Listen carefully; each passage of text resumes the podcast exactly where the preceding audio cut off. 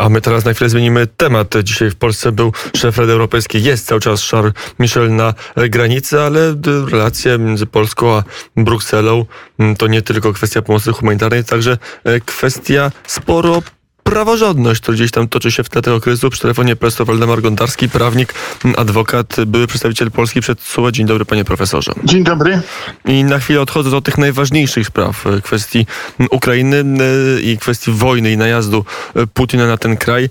Zastanówmy się, jak to zmieni, czy w ogóle zmieni nasze relacje z Brukselą, czy jest szansa, żeby w ramach tej zupełnie nadzwyczajnej sytuacji zmieniło się podejście brukselskich urzędników i unijnych instytucji do do rządu w Warszawie, do Polski? Ja powiem tak, no w związku z y, agresją Rosji na Ukrainę, jeśli spojrzymy na mapę, to Polska ma najdłuższą, jako państwo członkowskie spośród państw członkowskich Unii, najdłuższą granicę z Ukrainą. Już z tego tytułu widzimy, że największy ciężar finansowy spośród y, państw członkowskich Unii, u, ucieczki uchodźców wojennych z Ukrainy, y, Polska y, przejmuje. Y, tymczasem tuż przed y, wybuchem tej wojny, przed tą, przed tą inwazją z, z, z czwartku y, zeszłego udziela wywiadu dla Rzeczpospolitej pan komisarz Reinders i straszy, że Polska nigdy już nie dostanie zaliczki z Krajowego Planu Odbudowy na odbudowanie gospodarki po pandemii.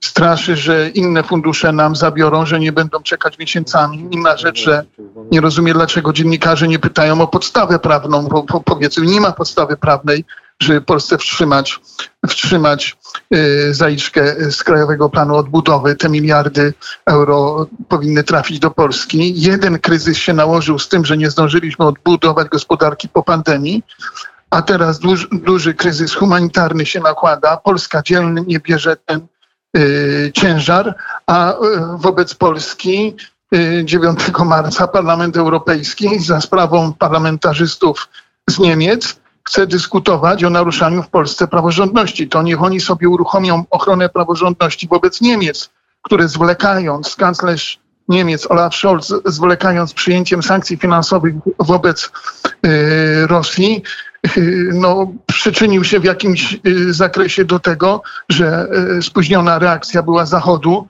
i spóźniona, i Rosja mogła, że tak powiem, głębiej wejść swoim atakiem w Ukrainę. Krótko mówiąc, jeśli dzisiaj Komisja Europejska nie umorzy Polsce kar finansowych naliczonych bezprawnie z tytułu niewykonania postanowień CUE jeśli Komisja Europejska nie doprowadzi do wypłacenia Polsce natychmiast zaliczki z KPO, będzie pomocnikiem Putina. Ale gdy tak stawiam sprawę, gdy, gdy, gdy korzystając z swoich dawnych kontaktów, gdy byłem e, pełnomocnikiem Polski przed SUE i byłem dziekanem wydziału do 20 roku mieszkałem, do 2020 e, roku do października mieszkałem w Brukseli, korzystając z tych swoich e, dawnych znajomości. Te osoby pracują nadal w Komisji Europejskiej. Gdy z nimi rozmawiam, to oni mówią, że Polska powinna natychmiast o to się upomnieć, o umorzenie tych y, bezprawnych kar finansowych i Polska natychmiast powinna się upomnieć o wypłacenie zaliczki z Krajowego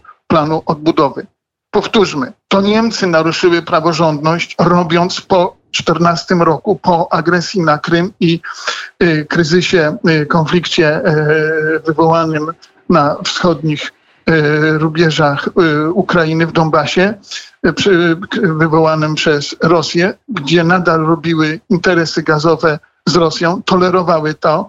Później po agresji Rosji na Ukrainę z 24 lutego tego roku opóźniali się. Dopiero polski premier musiał pojechać zeszłą sobotę, to przecież było, do Olofa Scholza z artykułem drugim Traktatu Unii Europejskiej zawierającym podstawowe wartości wytłumaczył dopiero kanclerzowi Niemiec, że biznesy nie można przedkładać nad życie ludzkie. A teraz Niemcy śmią 9 marca dyskutować o ochronie praworządności w Polsce, ten świat wstydu nie ma, panie redaktor. E, Panie profesorze, to jeszcze jeden element, ta przyspieszona droga do Unii Europejskiej dla Ukrainy. Jak to wygląda? Bo zdaje się, że y, to ładnie brzmi, ale jeśli chodzi o procedury, o zakres y, prawny, to może być znacznie dłuższe i trudniejsze. Jak wygląda proceduralnie i prawnie droga przyjmowania nowego państwa członkowskiego i na ile ona może być skrócona?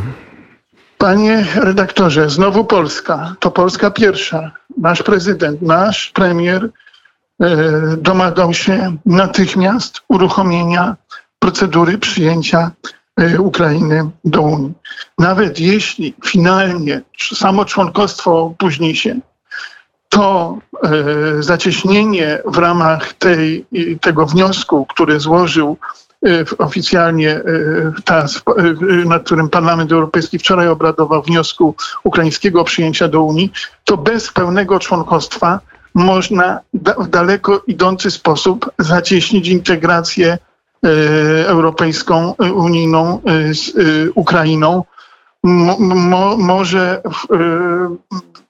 praktycznie nie będąc y, członkiem, może mieć daleko idące takie uprawnienia, że zrównają to ich nieczłonkostwo z członkostwem. To jest wola polityczna Zachodu. Ważne, żeby te egoizmy y, zachodnie, które, które Polska zawstydzając te egoizmy przytłumiła, żeby one się za, za chwilę nie obudziły. Tego się obawiam. Wtedy zaczną mnożyć trudności. I kłopoty To wszystko to jest wola proceduralne. polityczna. Tak, to jest wola polityczna. Ona dominuje tutaj, e, panie redaktorze.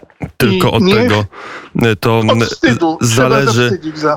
E, powiedział profesor Waldemar Gontarski, prawnik, adwokat, były przedstawiciel Polski przed Trybunałem Sprawiedliwości Unii Europejskiej. Panie profesorze, dziękuję bardzo za rozmowę i do usłyszenia. Dziękuję. A teraz do